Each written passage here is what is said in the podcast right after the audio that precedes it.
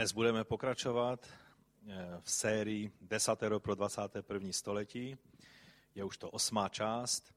A dnes poprvé budeme mluvit o druhém přikázání.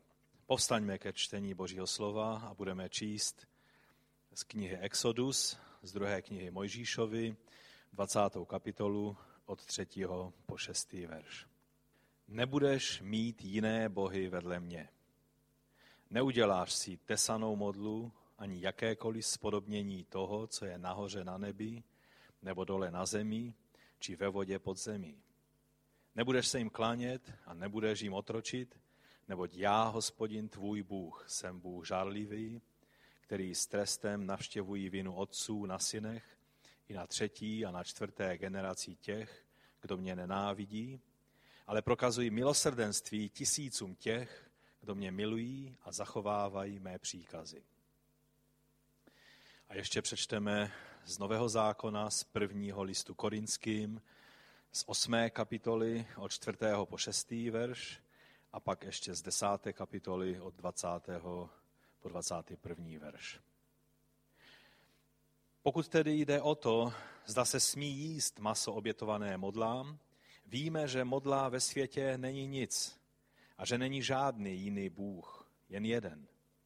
Neboť i když jsou takzvaní bohové, ať už v nebi nebo na zemi, jakože jsou mnozí bohové a mnozí páni, my máme jediného Boha, Otce, od něhož je všechno a pro něhož jsme my, a jediného Pána, Ježíše Krista, skrze něhož je všechno, i my jsme skrze něho. A pak z té desáté kapitoly ne, ale říkám, že to, co pohane obětují, obětují démonům a ne Bohu. A já nechci, abyste byli účastníky démonů. Nemůžete pít pánův kalich i kalich démonů. Nemůžete mít podíl na pánově stolu i na stolu démonů. Tolik z božího slova zatím a budeme toto přikázání probírat v takových třech částech. Vlastně v tom přikázání nebudeš mít jiné bohy vedle mě, čili budeme mluvit o tom, že není žádný jiný Bůh. Také budeme mluvit o tom, že není žádné jiné jméno. A pak za třetí, že není žádné jiné evangelium. Čili žádný jiný Bůh, žádné jiné jméno, a žádné jiné evangelium. Dnes eh, budeme mluvit o té první části žádný jiný Bůh. Mezi židovskými legendami lze eh, najít jednu o Abrahamovi, když byl ještě v Úru kaldejském a vlastně Úr bylo město, které bylo už z doby sumerské a je to takový úsměvný příběh, ale přitom velice poučný a je eh, zachován v jedné z midraší židovských. Tam se říká eh, v té legendě, že otec Abrahamu v Herách měl obchod z bůžky s takovými těmi terafím, které vidíte na tom snímku. Byly to, byly to vlastně domácí bůžky, které lidé nakupovali v obchodě. Je zvláštní, že by člověk si měl možnost koupit své bůžky nebo svého boha v obchodě. Je to, eh, možná se nám to zdá takové nemožné, ale je otázka k zamýšlení, jestli i dnes neexistuje možnost, že se člověk klání věcem, které si koupil v obchodě. A v tom eh, příběhu o Abrahamovi, když eh, jako to děti dělají, když byl jako mladý chlapec se svým otcem v tom obchůdku nebo v tom obchodě, tak eh, údajně tam přišel starý člověk, který řekl, a mladý Abraham to eh, slyšel, řekl tomu otci, jsi blázen, když uctíváš něco, co je mladší než ty. Toho přivedlo k zamyšlení. A pak eh, ten otec někam musel odejít a přišla zrovna žena s mísou pokrmů pro bůžky, protože eh, ty, ty modly bylo třeba krmit, že? tak jim bylo každý den předkládané nějaké maso nebo nějaké, nějaké pokrmy. No a než přišel otec eh, Terach, tak mladý Abram vzal placek, rozbil všechny ty bůžky, ty terafimy, kromě jednoho. A tomu dal do rukou klacek a pak řekl otci, že se všichni vrhli k jídlu, ale že ten nejsilnější bůžek srazil hlavy všem těm ostatním, že ten otec přišel a byl celý v hruze z toho, jak viděl, jak, jak ty bůžky byly rozbité. A on mladý Abraham řekl, že ten nejsilnější srazil hlavy všem těm ostatním a sám všechno snědl. A Terah odpověděl, ale to není možné, protože jsou udělány ze dřeva a kamene. Mladý Abraham tehdy eh, prý řekl, kež tvé ucho slyší, co tvá ústa právě vyřkla. Je to úsměvné eh, a pro nás lidi 21. století až nepředstavitelné, že vlastně člověk se mohl klanět takovýmto eh, němým modlám. Dnes se hrdě hlásíme k racionalismu a modernismu a dnes dokonce k postmodernismu. A když pak čteme třeba o Lábanovi, jak se rozčílil na Jákoba, že mu ukradl jeho bohy. Bylo to v té situaci, kdy Jákob s rodinou odešel od Lábana a pak Lában velice rozhněvaný, když zjistil, že mu chybí jeho terafim, jeho prostě bůžky domácí, tak um, rychle běžel v tom hněvu za, za Jákobem a dostihnul ho a Genesis 31. kapitole ve 30. verši čteme výčitku, s kterou přišel k Jákobovi. Proč si ukradl mé bohy? Je to zvláštní a ubohý stav eh, člověka, kterému lze ukrást jeho bohy. Izajáš velice dobře ukazuje na tuto nelogičnost a ubohost velmi výstižně. Když se podíváme do knihy Izajáše proroka do 44. kapitoly od 6. verše, tak je tam napsáno, toto praví hospodin, král Izraele a jeho vykupitel, hospodin zástupu. Já jsem první a já jsem poslední kromě mě není žádný Bůh. A pak osmý verš říká, nestrachujte se a nebuďte ochromení. Což ti to odedávna nezvěstují a neoznamují? Vy jste mými svědky. Což pak je Bůh kromě mě? Není jiná skála. O žádné nevím. A pak od 14. verše po 20. Izáš pokračuje takto. Pokácel si cedry, nebo vzal cipříš či dub, který si nechal vyrůst mezi lesními stromy, vysadil vavřín a déšť mu dá vzrůst. Pak to je člověku k topení. Vzal z toho, aby se zahřál, také zatopí a napeče chléb, také udělá Boha a bude se klanět. Zhotovil si tesanou modlu, aby se před ní rozprostíral tváří k zemi. Polovinu toho spálil v ohni, tedy na polovině upeče maso, sní pečení a nasytí se. A také se zahřeje a řekne, výborně, zahřál jsem se a užil jsem si tepla. A z toho, co zbylo, udělal Boha svoji tesanou modlu. Bude se před ní rozprostírat tváří k zemi, klanět se a modlit se k ní, vysvoboď mě, protože jsi můj Bůh. Nic nevědí, ničemu nerozumějí protože zalepil jejich oči, aby neviděli a jejich srdce, aby nerozuměli. Nepřijde mu to na mysl, nemá poznání ani rozum, aby si řekl, polovinu toho jsem spálil v ohni a taky jsem napekl na řežavém uhlí chléb, upeču maso a sním ho a ze zbytku mám zhotovit ohavnost a před dřevěným špalkem se mám rozpostírat tváří k zemi? Sytí se popelem, Svedená mysl ho odklání stranou. Nevysvobodí svou duši. Ani si neřekne, není to, co je v mé pravici, falešné? Je to zvláštní obraz. Je tady ukázána eh, celá ubohost, ale zároveň je to velice smutný a komický obraz toho, když člověk se klání modlám. Víte, Ono by to bylo komické a zábavné, kdyby u toho nešlo o život. Problém je, že u modlářství jde velice často o život ten pozemský, ale především jde o ten život věčný. A teď přejdeme k druhému bodu. Bůh se zjevuje jako žárlivý Bůh. Pokud žádný jiný Bůh než ten jeden pravý, živý Bůh neexistuje, je modlářství vůbec možné? První přikázání nás přivedlo k poznání, že Bůh je jeden, jediný, že je stvořitelem všeho i spasitelem z otroctví a že si nárokuje celou naši eh, bytost. Že touží potom, abychom ho milovali celou naší bytosti.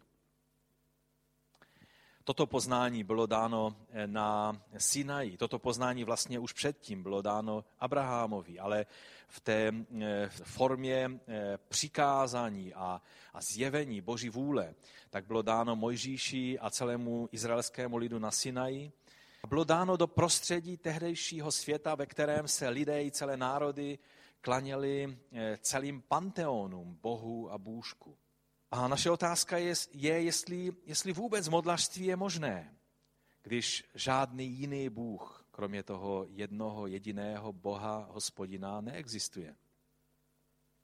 Když se podíváme na to slovo, které jsme četli, tak tam to hebrejské slovo alpanai vlastně znamená v mé přítomnosti. Tak jak jsme četli to slovo nebudeš mít jiné bohy vedle mě, tak eh, to slovo vedle mě je alpanai v mé přítomnosti a ono znamená doslova před mou tváří.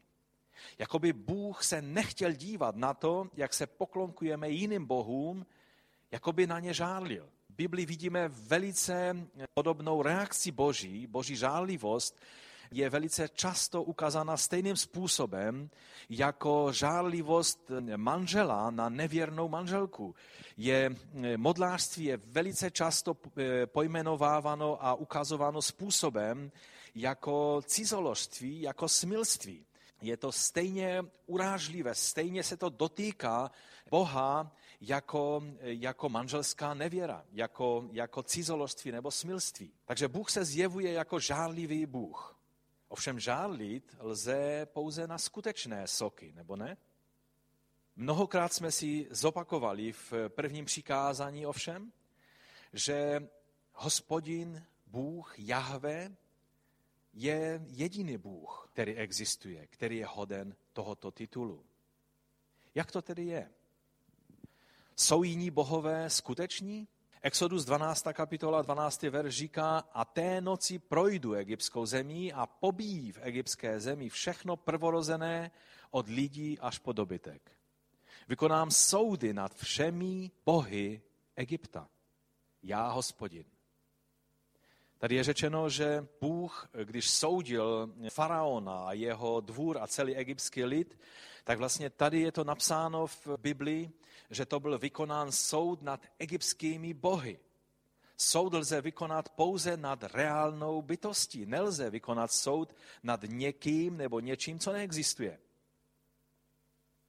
Exodus 15. kapitola 11. verš říká, kdo je mezi bohy jako ty, hospodine? Kdo je jako ty vznešený v svatosti, budící bázeň slavnými skutky, činící divy? Tady je ukázán Bůh, jako by, byl, jako by byl největší a nejmocnější, ale jsou tady ukázaní nebo srovnání ti e, jiní bohové vůči hospodinu. A v Deuteronomiu v 6. kapitole od 13. verše je napsáno Hospodina svého Boha se boj, jemu služ a v jeho jménu přísahej. Nechoďte za jinými bohy, za bohy národů, které jsou okolo vás. Neboť hospodin tvůj Bůh ve tvém středu je Bůh žárlivý. Jinak vzplane hněv hospodina, tvého Boha, proti tobě a vyhladí tě z povrchu země. My jsme četli v tom listu korinským o tom, že jsou takzvaní bohové, ať už v nebi nebo na zemi. Že jsou mnozí bohové a mnozí páni. A pak eh, jsme četli v té desáté kapitole, že to, co pohané obětují, obětují démonů. Že vlastně za těmi náboženstvími, za, za těmi různými systémy, modlářskými systémy, stojí démonské bytosti, které se nechávají uctívat. Co tedy je modloslužba? Modloslužba znamená mít jiné bohy a uznávat a uctívat jiné bohy, znamená být tím, který se klání jiným bohům než tomu jedinému pravému který je hoden toho jména. Mohli byste říct, že jsou také lidé, kteří uctívají jednoho jediného Boha, stvořitele, ať jsou to třeba muslimové nebo mormoni, nebo třeba i mnozí řečtí filozofové a tak dále, došli k závěru, nebo eh, filozofové došli k závěru, že je jeden Bůh stvořitel. Eh, muslimové to vyznávají pětkrát denně v modlitbách, že je jenom jeden Bůh a Mohamed je jeho prorokem. Mormoni věří ve stejného Boha, nebo alespoň to říkají, deklarují, že věří ve stejného Boha jako křesťané.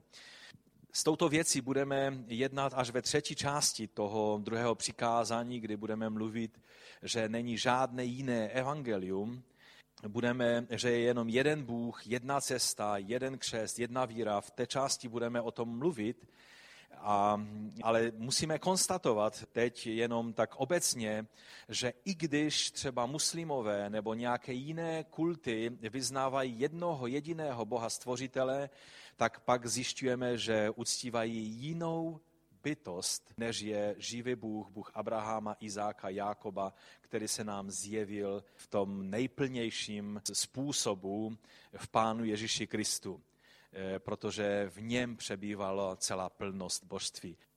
Takže pojďme dál. Jak vznikla modloslužba? Modloslužba leží v úplných základech každé lidské rebelie a sebeklamu. A takovým dobrým příkladem eh, lidské rebelie, nebo jednou z prvních věcí, kterou lidé udělali po tom, co byla potopa a, a po tom, co se jakoby, eh, lidstvo spamatovávalo po potopě a, a civilizace eh, se, se znovu rozrůstala, tak víme, že Nimrod, je to napsáno v Genesis 11. kapitole, můžeme se pak na to podívat, tak řekl, pojďme, zhromážděme se a uděláme si jméno. A byla to eh, vlastně tak, taková eh, lidská snaha, ambice postavit, udělat si jméno a uctívat Boha svým způsobem. Takže základní chybou modloslužby je uctívání a dávání nepatřičného místa, které patří výhradně jednomu jedinému Bohu, stvořeným věcem, bytostem a ne stvořiteli. A jak jsme už viděli, tak eh, někdy to znamenají věci, někdy zvířata, někdy lidi, ale také a především, jak jsem mu řekl, nevědomky nebo i vědomě uctívání démonů. K Římanům v první kapitole od 18. verše napsáno, že boží hněv se zjevuje z nebe proti každé bezbožnosti a nepravosti lidí, kteří v nepravosti potlačují pravdu. Protože to, co lze o Bohu poznat, co jim, eh, je jim zřejmé, Bůh jim to zjevil. Jeho věčnou moc a božství, ačkoliv jsou neviditelné, lze totiž od stvoření světa jasně vidět, když lidé přemýšlejí o jeho díle. Takže jsou bez výmluvy. A teď, ačkoliv poznali Boha, neoslavili ho jako Boha, ani mu neprojevili vděčnost, nebrž upadli ve svých myšlenkách do marností, a ta věž Bábel je, je příkladem takovéto marnosti. A jejich nerozumné srdce se ocitlo ve tmě. Tvrdí, že jsou moudří, ale stali se blázny. Zaměnili slávu neporušitelného Boha za spodobnění obrazu porušitelného člověka, ptáků, čtveřnožců a plazů. Toto je základní, základní omyl, blud každé modloslužby. Proto je Bůh skrze žádosti jejich srdcí vydal do nečistoty, aby navzájem zneustívali svá těla, vyměnili boží pravdu za lež, kořili se a sloužili tvorstvu více než stvořiteli. Sloužili tvorstvu více než stvořiteli. To je ten problém. Tvorstvu více než stvořiteli, jenže je požehnaný na věky. Amen. Věž Bábel byla takovým jasným signálem Bohu, že člověk se chce klánět práci svých rukou, dílu svých rukou, že si chce udělat jméno, že chce věci vzít do svých rukou. A vlastně všechna náboženství, která se rozšířila po celém světě, pocházejí z tohoto místa. Byl to Nimrod, který byl prvním mocným, který vlastně je brán v babylonském kultu jako zakladatel tohoto kultu. A Nimrod byl ten, který dal do centra sebe a dílo svých rukou. a staří suméři a pak babylonský kult je zvláštní, když čtete na to téma něco, tak zjistíte, že u starých Sumerů ještě do 19. století se pořádně nevědělo, co to Sumeři jsou. Teprve až byly, byly vlastně rozluštěny hliněné tabulky a Šurbanipala a dalších v Ebli a na dalších místech, tak vlastně se začalo zjišťovat, eh, co všechno ta stará civilizace, ze které eh, pocházel Abraham, ale která byla dlouho i předtím, jak, eh, na jakých základech stála. A je zvláštní vidět, že Právě to byli Suméři a Babyloniané to od nich převzali, že nezáleželo na osobní zbožnosti, na tom, jak člověk věci prožívá, nezáleželo na nějaké pětě, ale na rituálu a na obřadech. Vidíte v tomto modlářství? To jsou dva odlišné přístupy k Bohu. Jeden přístup je skrze otevřené srdce, hledání Boží přítomnosti, hledání toho, abychom naplňovali Boží vůli skrze konání Božích záměrů ve svém životě, přijímání Boží milosti. A pak je druhý způsob, a to jsou obřady, rituály. Nezáleží, jak to prožíváš, ale záleží, jestli se zúčastnil toho správného rituálu, jestli si udělal ten správný úkon, jestli si přijal nějaké ten správný magický úkon, který byl na tobě vykonán.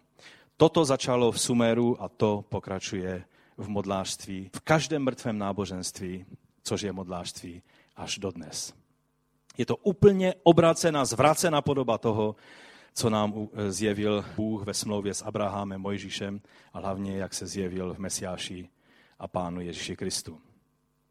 Teď bych vám chtěl ukázat, jak obrovská krutost a ohavnost je součástí modloslužby. Protože víte, někdy tak přemýšlíme, proč Bohu tolik vadí modloslužba? No tak dobré, tak ti lidé prostě jsou nějak, nějak je to láka, však oni přijdou na to, kde je pravda. Ale tak, jak jsem už říkal, Bůh reaguje na málo věcí tak podrážděně, jako právě na modloslužbu. A proto je důležité, abychom o tom mluvili, protože je to hned druhé přikázání po tom, co první přikázání je deklarativní. Slyš Izraeli, hospodin, Bůh, hospodin jeden jest. Bůh tak podrážděně reaguje a snaží se nás za každou cenu varovat před modlářstvím, i když dnešní doba je pravý opak a snaží se hlásat toleranci a přijetí každé kultury a vlastně stále více a více máme, máme respektovat každé, každou odlišnost a, a vážit si té různorodosti, že i když ty cesty se zdají, že jedna jde vlevo a druhá vpravo, v konečném důsledku všechny vedou k Bohu. Protože nás Bůh miluje a dokázal to na tomto kříži. Protože nás Bůh miluje.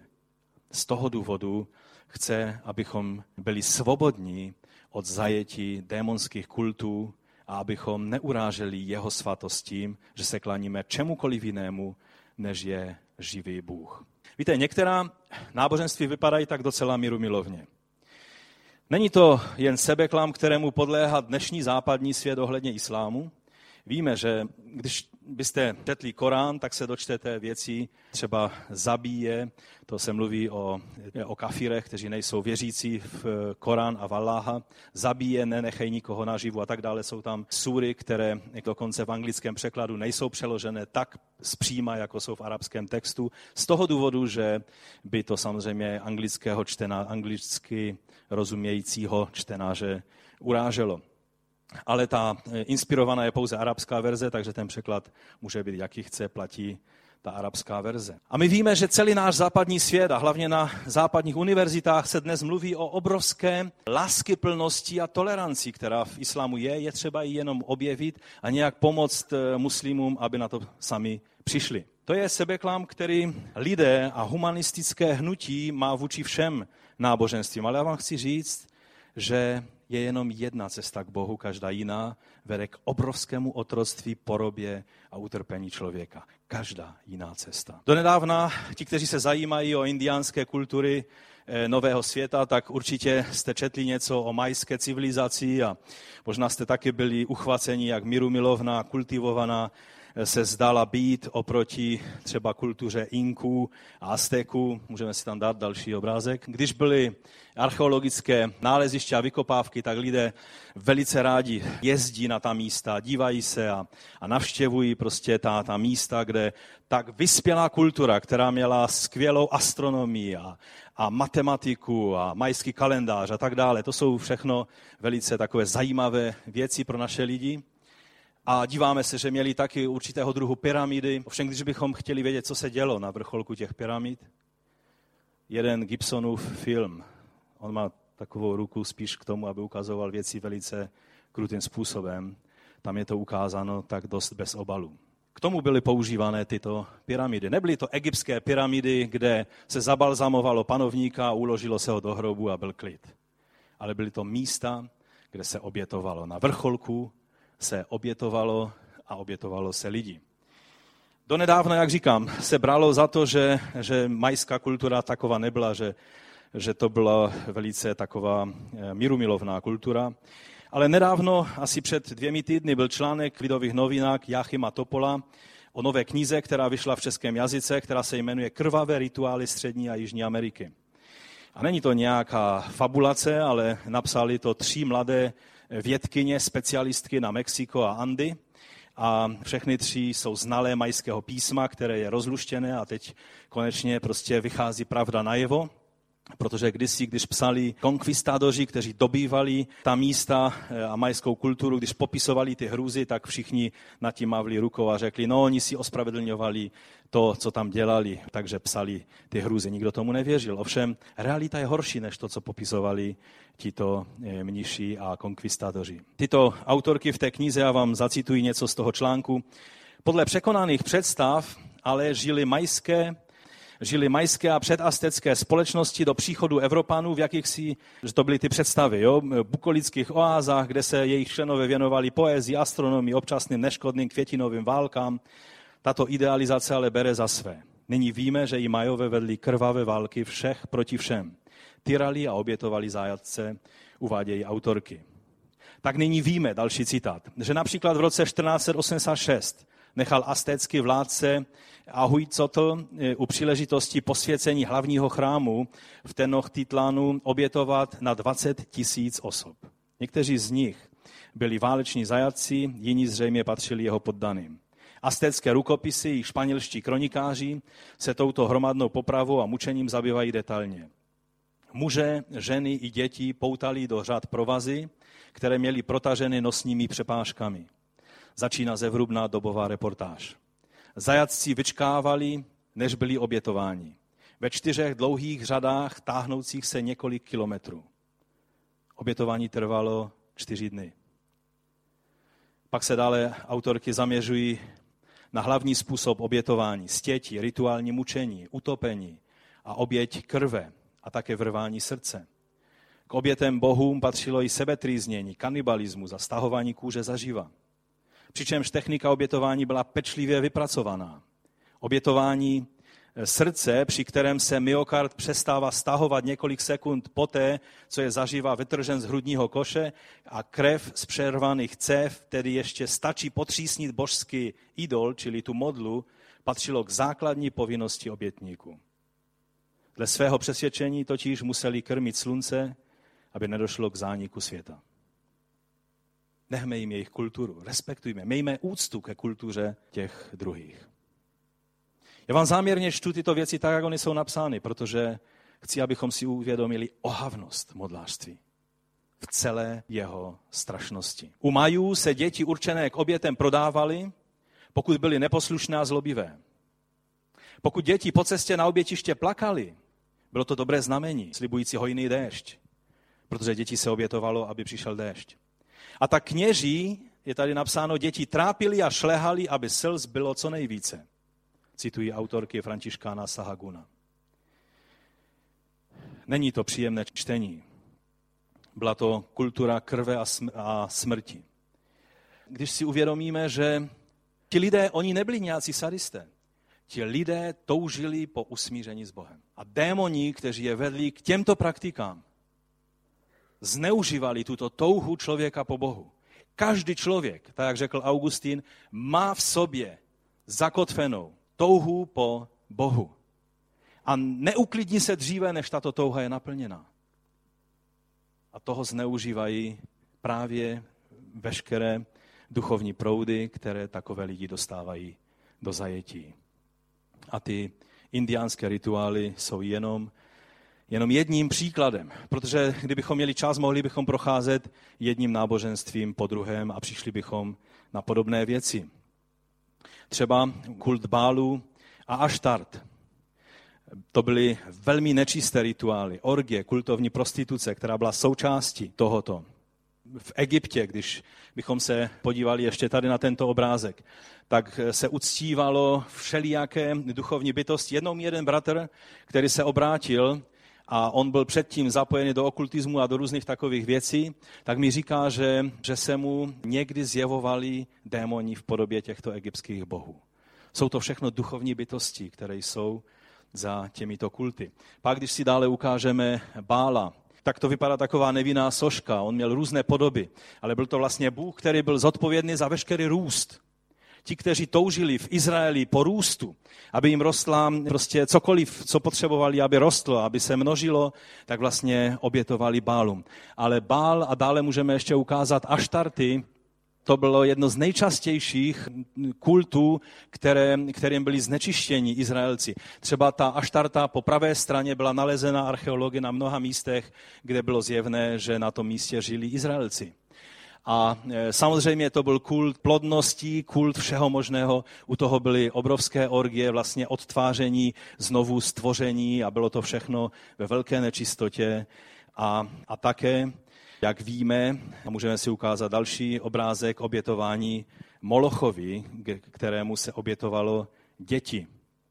A dělali to i žel Izraelci, které pak Bůh soudil za to a bylo to přísně zakázáno. Rabínské spisy o Molochovi, oni ho popisují jako bronzovou sochu s lidským tělem, ale býčí hlavou, dutou uvnitř a rozžhavenou ohněm. A děti byly dávány dovnitř a upáleny, zatímco silná hra na bubny přehlušovala jejich křik. To jsou dvě podoby, jak, jak je zobrazený Moloch, tudíž eh, to byl velice mocný bůh, byl to amonický bůh a tomuto Eh, se kláněli nebo podléhali tomuto pokušení, které se nám zdá úplně, úplně zvrácené a úplně zvěrské, ale jenom jedna otázka. Kterému bohu, které modle, jestli pak nevypadá velice podobně, se obětují všechny nenarozené děti? Ten Bůh možná má tvář pohodlí, sobectví, ale z božího pohledu je stejně ohavný, jako je Moloch. Protože to byl způsob, jak se tehdy takzvaně regulovala porodnost. Obětovalo se děti. V Levitikus 18.21 je řešeno, nikoho ze svého potomstva nenecháš provést ohněm molekovi. Neznesvědčíš jméno svého Boha. Já jsem hospodin. Ovšem, víte, zákonníci a farizeové dovedli k dokonalosti lavírování kolem Božího slova a dokonce, když si takhle pohrávali se slovíčky a, a s tím, tak, tak vrcholem takového toho lavírování je, je traktát, eh, eh, který je součástí eh, Talmudu, kde je argumentováno, že vlastně, když někdo provedl ohněm všechny své děti, tak nebyl, nebyl vinen hříchu, protože Mojžíš mluví tvoje símě. Prostě takovým způsobem lavírovali eh, ve slovu. Deuteronomium 18.10 říká, že provádění svých dětí ohněm pro Molocha, neboli upalování dětí pro Molocha, že to byl takový termín, který se proto používal, bylo na stejné úrovni jako čarování. Ať se u tebe nenajde ten, kdo by provedl svého syna či svou dceru ohněm. Věštec, přinášející věštby, hádač, ani ten, kdo vykládá znamení, ani čaroděj. To je ve stejné kategorii Eh, věcí, ohavnosti. A pak čteme o nejmoudřejším a nejvelkolepějším králi Izraele, o Šalamounovi, o synu krále Davida, který byl mužem podle božího srdce. Tak čteme v první královské 11.7. Tehdy Šalamoun postavil nahoře, která je naproti Jeruzalému, návrší Kémošovi, ohavné modle Moabců a Molekovi, ohavné modle synu Amonových. Je to jedna z věcí, kterou vždy, když tu, tak mě z toho bolí srdce a říkám si, pane, jak se toto mohlo stát. Byl do toho uveden, jak víme, tím, že dostával mnohé dary od těch panovníků kolem a mezi těmi dary byly i dcery, které jako, jako král mocné země tehdy, tak politicky bylo správné si dělat politicky korektní věc, oženit se s těma manželkama. vzít si je za ženy a ty pak přivedli tuto modloslužbu na krále. A pak je psáno v 2. královské 17.17, 17, že Izraelci prováděli své syny a dcery ohněm, zabývali se věštěním a znameními, zaprodali se, aby páchali to, co je zlé v hospodinových očích. A tady napsáno, a tak ho provokovali ke hněvu. Provokovali Boha ke hněvu. Ale taky je řečeno u Jeremiáše v 19. kapitole v 5. verši, že i Báloví na Bálových návrších, že taky spalovali své syny ohněm jako zápalné oběti. A Bůh říká, já jsem to nepřikázal, ani jsem o tom nemluvil, ani mi to nepřišlo na mysl. A oni tyto věci dělali. Takže tou krátkou ukázkou jsem chtěl eh, jenom vzbudit ve vás ten pocit a doufám, že se mi to aspoň trošku podařilo, jak ohavná věc je modloslužba. Protože příště, když budeme mluvit o takových hezkých věcech, které ovšem patří do této kategorie z božího pohledu, jsou stejně ohavné. To mějme na paměti. Ten problém je každé věci, každé modloslužby, ten problém je, že vždy nakonec přivede člověka k páchání těch nejhorších zvěrstev. Vždy to je jenom proces, jenom cesta, na kterou se člověk vydá. No ale teď jsme mluvili o minulosti, o tom, jak to začalo a bylo to nutné, abychom si ukázali tu hroznou ohavnost modlářství, ale teď je otázka na závěr. Je možná bodloslužba i dnes u nás v západní civilizaci, která má judeokřesťanské základy? Je možné, že tu věc dokonce bychom mohli najít v našich životech? To je otázka, kterou je třeba si položit. Víte, ve zjevení je napsáno, že až do poslední doby budou lidé otročit modlám. Zjevení 9. kapitola 20. verš říká, ale ostatní lidé, kteří nebyli těmito ránami zabití, se odvrátili od skutku svých rukou, neodvrátili, promiňte, neodvrátili od skutku svých rukou, nepřestali se klanět démonům a modlám ze zlata, stříbra, mědi, kamene i dřeva, které nemohou ani vidět, ani slyšet, ani chodit. Možná si řeknete, jak je to možné. Ve zjevení, to znamená až na konci věku, stále ten problém bude stejný. A přitom se vám zdá, že dneska e, není, není možné, lidé se neklánějí e, třeba takovým radegastům. To spíš tam jdete jako, se podívat jako na turistickou atrakci. Ono, máte pravdu, měl jsem chuť to zbořit, ale bylo to uděláno velice pevně, takže by to nebylo tak jednoduché. Ta podoba je, je taková spíš eh, jiná, spíš to připomíná nějaký indiánský totem, ale když se podíváte tady, tak to vlevo, ta podoba Radegasta ještě taky je od toho stejného autora, který je Čech žijící v Americe. Ale ta pravá podoba, to najdete tam na tom obrázku, který je na tom místě, kde je socha Radegasta, tak je tam napsáno, že to byla vlastně eh, socha nebo modla, která měla mužskou tvář, byčí hlavu, ženské prsa a těhotné břicho. Když jsem to viděl poprvé, tak, se, tak, tak mi bylo z toho špatně. Díval jsem se na to a říkal jsem si, jak lidé mohli páchat ohavnost, modlářství s takovýma modlama. Víte, ale když se podíváme, tak v dnešní době, když bychom si říkali, ale dneska se už nikdo neklání pohanským modlám, tak tomu jenom Radegastovi bych ještě dodal, ano, možná Radegastovi se nikdo neklání. Ale chci vám říct, že pohanství je na obrovském vzestupu. A v dnešní době všechny staré kulty, včetně kult Ašery a tak dále, je na velikém vzestupu. A také určitě jste viděli lidi uctívat královnu nebes, ano? Je to kult, který je jeden z nejstarších na světě. Tam vlevo to je vlastně eh, nějaká bohyně Inska, čili to je vyobrazení matky a dítěte v inském kultu. Tady uprostřed to je bohyně Isis se svým dítětem Horusem. A o Horusovi vlastně se říká takové různé věci, že byl vlastně syn Boží a takové ty všechny. Byla to napodobenina vlastně toho, co máme v Ježíši Kristu. A tam vpravo myslím, že nemusím královnu nebes, nebes představovat, že víte, o jakou verzi královny nebes se jedná. U Jeremiáše v 7. kapitole v 18. verši je napsáno, děti sbírají dříví, otcové zapalují oheň a ženy zadělávají těsto, aby pekly koláče královně nebes. Lí úlitby jiným bohům, aby mě rozzlobili.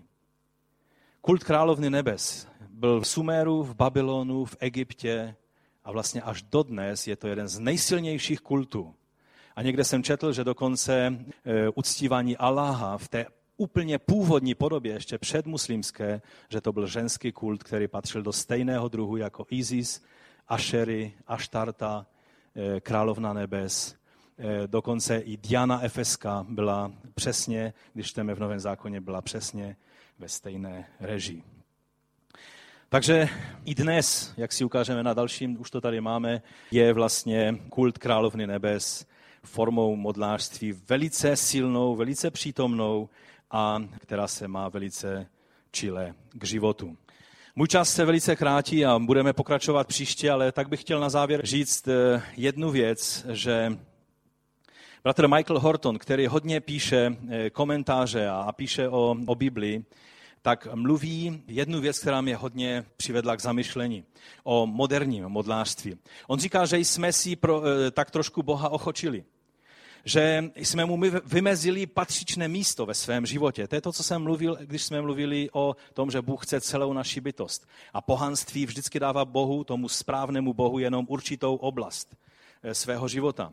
A on říká, že jsme eh, vymezili Bohu patřičné místo ve svém životě. A říká, cituji, Bůh je pouze nad oblastí života zvanou náboženství. Ale samotný život pak máme pod kontrolou Eh, celého panteonu božstev. Kariéra, majetek, chtivost, sebeúcta, rodina, přátelé, vrstevníci, zábava, móda a tak dále. Myslím, že se to dostává mnohem blíž věcem, které se dotýkají i našich životů a o tom, o těch věcech budeme více mluvit příště. V tom nejširším významu jsme, věřím, si ukázali, že modlářství je uctívání a dávání prostoru čemukoliv nebo komukoliv, který patří pouze Bohu. Amen. Když se podíváte třeba na jeden příklad za všechny a budeme o těchto věcech více mluvit příště, tak apoštol Pavel mluví o zlé žádosti a lakomství a říká, že je to modlářství. Koloským 3. kapitola 5. verš. Umrtvěte tedy své údy, které jsou na zemi, smilstvo, nečistotu, vášeň, zlou žádost a lakomství, které, které je modloslužbou. Čili, že to lakomství minimálně a asi zřejmě i ta zlá žádost jsou eh, tady pojmenovány jako forma modlářství. Pro Boha jsou tyto postoje stejně ohavné, jako jsme viděli ty strašlivé modloslužebné předměty a modly starých Izraelců. A také Michael Horton dodává, můžeme si ukázat další obrázek, že v době, kdy máme mikrovlné trouby a máme NASA, která létá do vesmíru a televizí a, a lékařské a genetické, eh, pokrok v genetické medicíně a, a jiné další věci, které postupně prostě narůstají ve kvalitě, a, tak se zdá, že jakoby tím je maskována hloupost a nezralost v naší intelektuální a emocionální a duchovní sféře našeho života. Že jakoby těmi předměty zakrýváme to, že jsme stále, a teď když mluvím jsme, tak mluvím o naší civilizaci, o naší společnosti, že lidé jsou stále stejně, když bychom nazvali to slovo primitivní a jednodušší v tom, že mají tendenci se klanět všem modlám, jen ne stvořiteli sklánět se stvoření a ne stvořiteli. On tady cituje, že měl setkání s jedním eh, člověkem z Evropského parlamentu ve Štrasburgu ve Francii, který měl na starost navrhnout politické uzákonění eh, ohledně genetického inženýrství. A tento člověk eh, Michaelu Hortonovi eh, řekl, že vidí, že je to taková zvláštní práce, když na tom pracuje, protože si stále víc a víc uvědomuje, že i když jako lidé jsme v technologicky velice sofistikovanou společností, že se nám zdá, že automaticky jsme na úrovni i po etické a intelektuální a morální stránce, ale že je to klam. A že vždycky stále znovu a znovu se to vrací do, té, do toho výchozího problému, té základní rebelie člověka, kterou člověk nosí sám v sobě. Laureát Nobelovy ceny Sir eh, John Eccles poznamenal, že moderní věda například, a k tomu máme tam ten obrázek, se stala pověrou, až náboženstvím. A že se snaží zabrat místo náboženství a vysvětluje věc, věcí, které přesahují její kompetenci. O těchto věcech to mluvíme jenom jako příklad, budeme mluvit více, ale je zvláštní, že vlastně, když se podíváme na ten film, já nevím, jestli jste ho viděli, ale pokud ne, tak stojí za to, abyste se na něho podívali. Film Vyhnaný, žádná inteligence není dovolena. Natočil to eh, židovský komik Ben Stein a on tam ukazuje, jak jsou pronásledovaní vědci, kteří ne, nejdou do not nebo nehrají z not e, oficiální jedině správné eh, teorie vědecké a to je materialistická evoluce.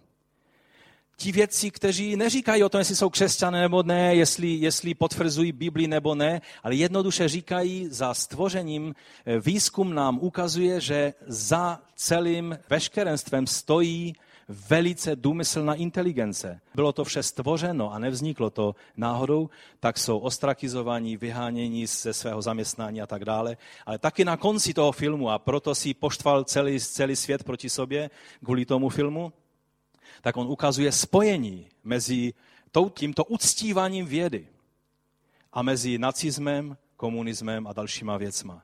Ukazuje vlastně, že když někdo veme do důsledku evoluční teorii, pak se nemůže zlobit, na experimentátory, nacisty a další, kteří jenom dotáhli trošku dál tutéž teorii o přirozeném výběru. Takže o těchto věcech budeme mluvit ještě trošku dál. Pojďme dál. Když vytvoříme systém, který má nahradit Boha, i když je velmi sofistikovaný a inteligentní, tak nutně vytváříme modlu, která se nakonec vždy stane stejně krutá a bezcítná, jako to bylo u těch kananejských či majských nebo asteckých bohů. To je závěr, kterým vám tady chci zanechat, abychom si toto uvědomili. Že každá věc, která spadá do kategorie modlářství, může vypadat velice nevinně ve tvém životě. Třeba jako závislost. Ten bratr stále znovu a znovu opakuje, Michael Horton, že každá závislost je modlářstvím. Každá věc, které otročím, každá věc, které se kláním, které věnují svůj život, které obětují své zdraví, zdraví svých blízkých a tak dále. Je to modlářství. I když vypadá ze začátku velice nevinně, vždy nakonec ukáže svoji krutou tvář. Stejně jako bohové Maju Aztéku, jako Aštarty a Bálové a Molochové. A tak povstaňme k modlitbě a co říct závěrem?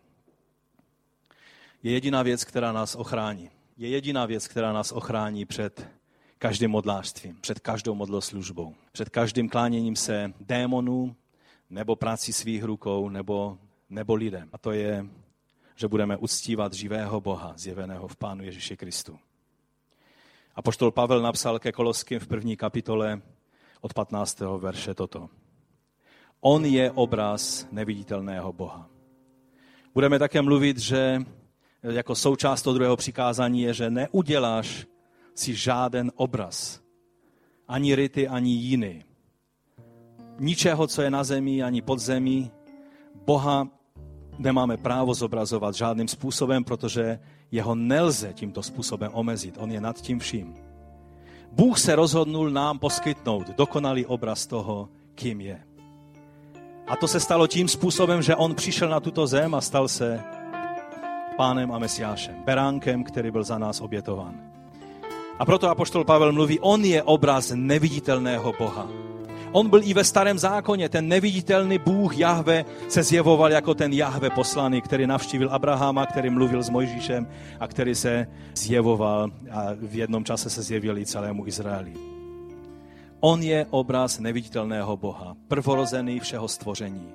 Neboť v něm bylo stvořeno všechno na nebesích i na zemi, věci viditelné i neviditelné, ať trůny nebo panstva, vlády a autority, všechno je stvořeno skrze něho a pro něho. On je především a všechno v něm spočívá. On je hlavou těla církve. On je počátek prvorozený z mrtvých, aby on sám zaujal ve všem první místo. Neboť se otci zalíbilo, aby v něm přebyvala veškerá plnost. A aby skrze něho smířil všechno se sebou a způsobil pokoj skrze krev jeho kříže, aby skrze něho smířil vše jak na zemi, tak v nebesích. Víte, když jsme zdvořilí, tak nebudeme každému ukazovat, že jeho cesta je špatná. Ale když nám na někom skutečně záleží, pak chceme, aby každý, s kým mluvíme a s kým jsme v kontaktu, mohl vědět, že k Bohu vede jen jedna cesta. Není to tak, jak je dnes populární, že vlastně každá cesta nějakým způsobem vede k Bohu. Ale každé modlářství vede nakonec k tomu všemu, o, čem, o těch hrůzách, o kterých jsme dnes mluvili. Ale jen jedna cesta, a to je cesta skrze kříž Kristův, skrze přijetí oběti toho beránka bez viny. Protože Bůh se rozhodl, že se zjeví jedním, konečným způsobem. Je napsáno, že v minulosti Bůh mluvil skrze proroky, ale v tomto posledním čase promluvil skrze koho? Skrze svého syna, Pána Ježíše Krista. Neexistují žádný duch proroctví, který přináší další zjevení a něco dalšího, eh, co by potřebovalo opravovat a doplňovat to, co bylo dáno v tomto posledním čase. Protože v tomto posledním čase Bůh nepromluvil skrze nějaké mimořádné proroky, kteří se nám zdali velice zajímaví, nepromluvil skrze nějaké Nostradamy, já nevím ještě koho, anebo majské kalendáře, ale promluvil skrze svého syna. Protože v něm přebyvala celé, přebyvalo celé plnost božství. My ti, pane, děkujeme za to. My chválíme tvé jméno. My tebe vyvyšujeme jako pána. Víte, neděláme to často a možná ještě jsme to neudělali nikdy. Ale když stojíš vedle bratří a sester, my jsme to udělali v modlitevní místnosti dnes ráno a chtěl bych, abychom to dnes udělali. Pokud s tím máš problém, nemusíš, ale chytněme se za ruce a vyznejme, že jediným, koho uctíváme, je živý Bůh. A že mu děkujeme za to, že nás vysvobodil od každého otroctví. I hudebníci můžete přestat hrát teď a chytněme se za ruce a, a vyznejme před pánem, že on je ten, který je pán, kterému sloužíme a kterého uctíváme. Pane, my ti děkujeme za to, že můžeme teď společně a v jednotě vyznat, že ty jsi pán. Není jiného Boha než ty. A taky všichni ostatní bohové, kteří si uzurpují tvé místo. Pane, odpust, když jsme kdykoliv v životě koketovali s čímkoliv, co je modlářství. A dej, abychom nikoho neuctívali, nikomu neotročili, nikoho nevyvyšovali, nikomu nedávali místo, které patří pouze Bohu, ale aby to místo patřilo vyhradně tobě. Tak, jak je ve zjevení ukázáno, že na trůně jsi ty a beránek. A my ti za to děkujeme a vyvyšujeme tvé jméno. Ty jsi živý Bůh. Haleluja. Amen. Amen. Ať vás pán požehná, když se budeme rozcházet a ať moc vzkříšeného Krista skrze Ducha Svatého spočívá ve vás, abychom mohli obstát v každé výzvě a v každém dní, kdy jsme lákaní všemi směry, abychom se klaněli čemukoliv jinému než živému Bohu. Protože nebudeš mít jiného Boha mimo mě a proto budeme se klánět a uctívat pouze živého Boha. Pán vám žehnej.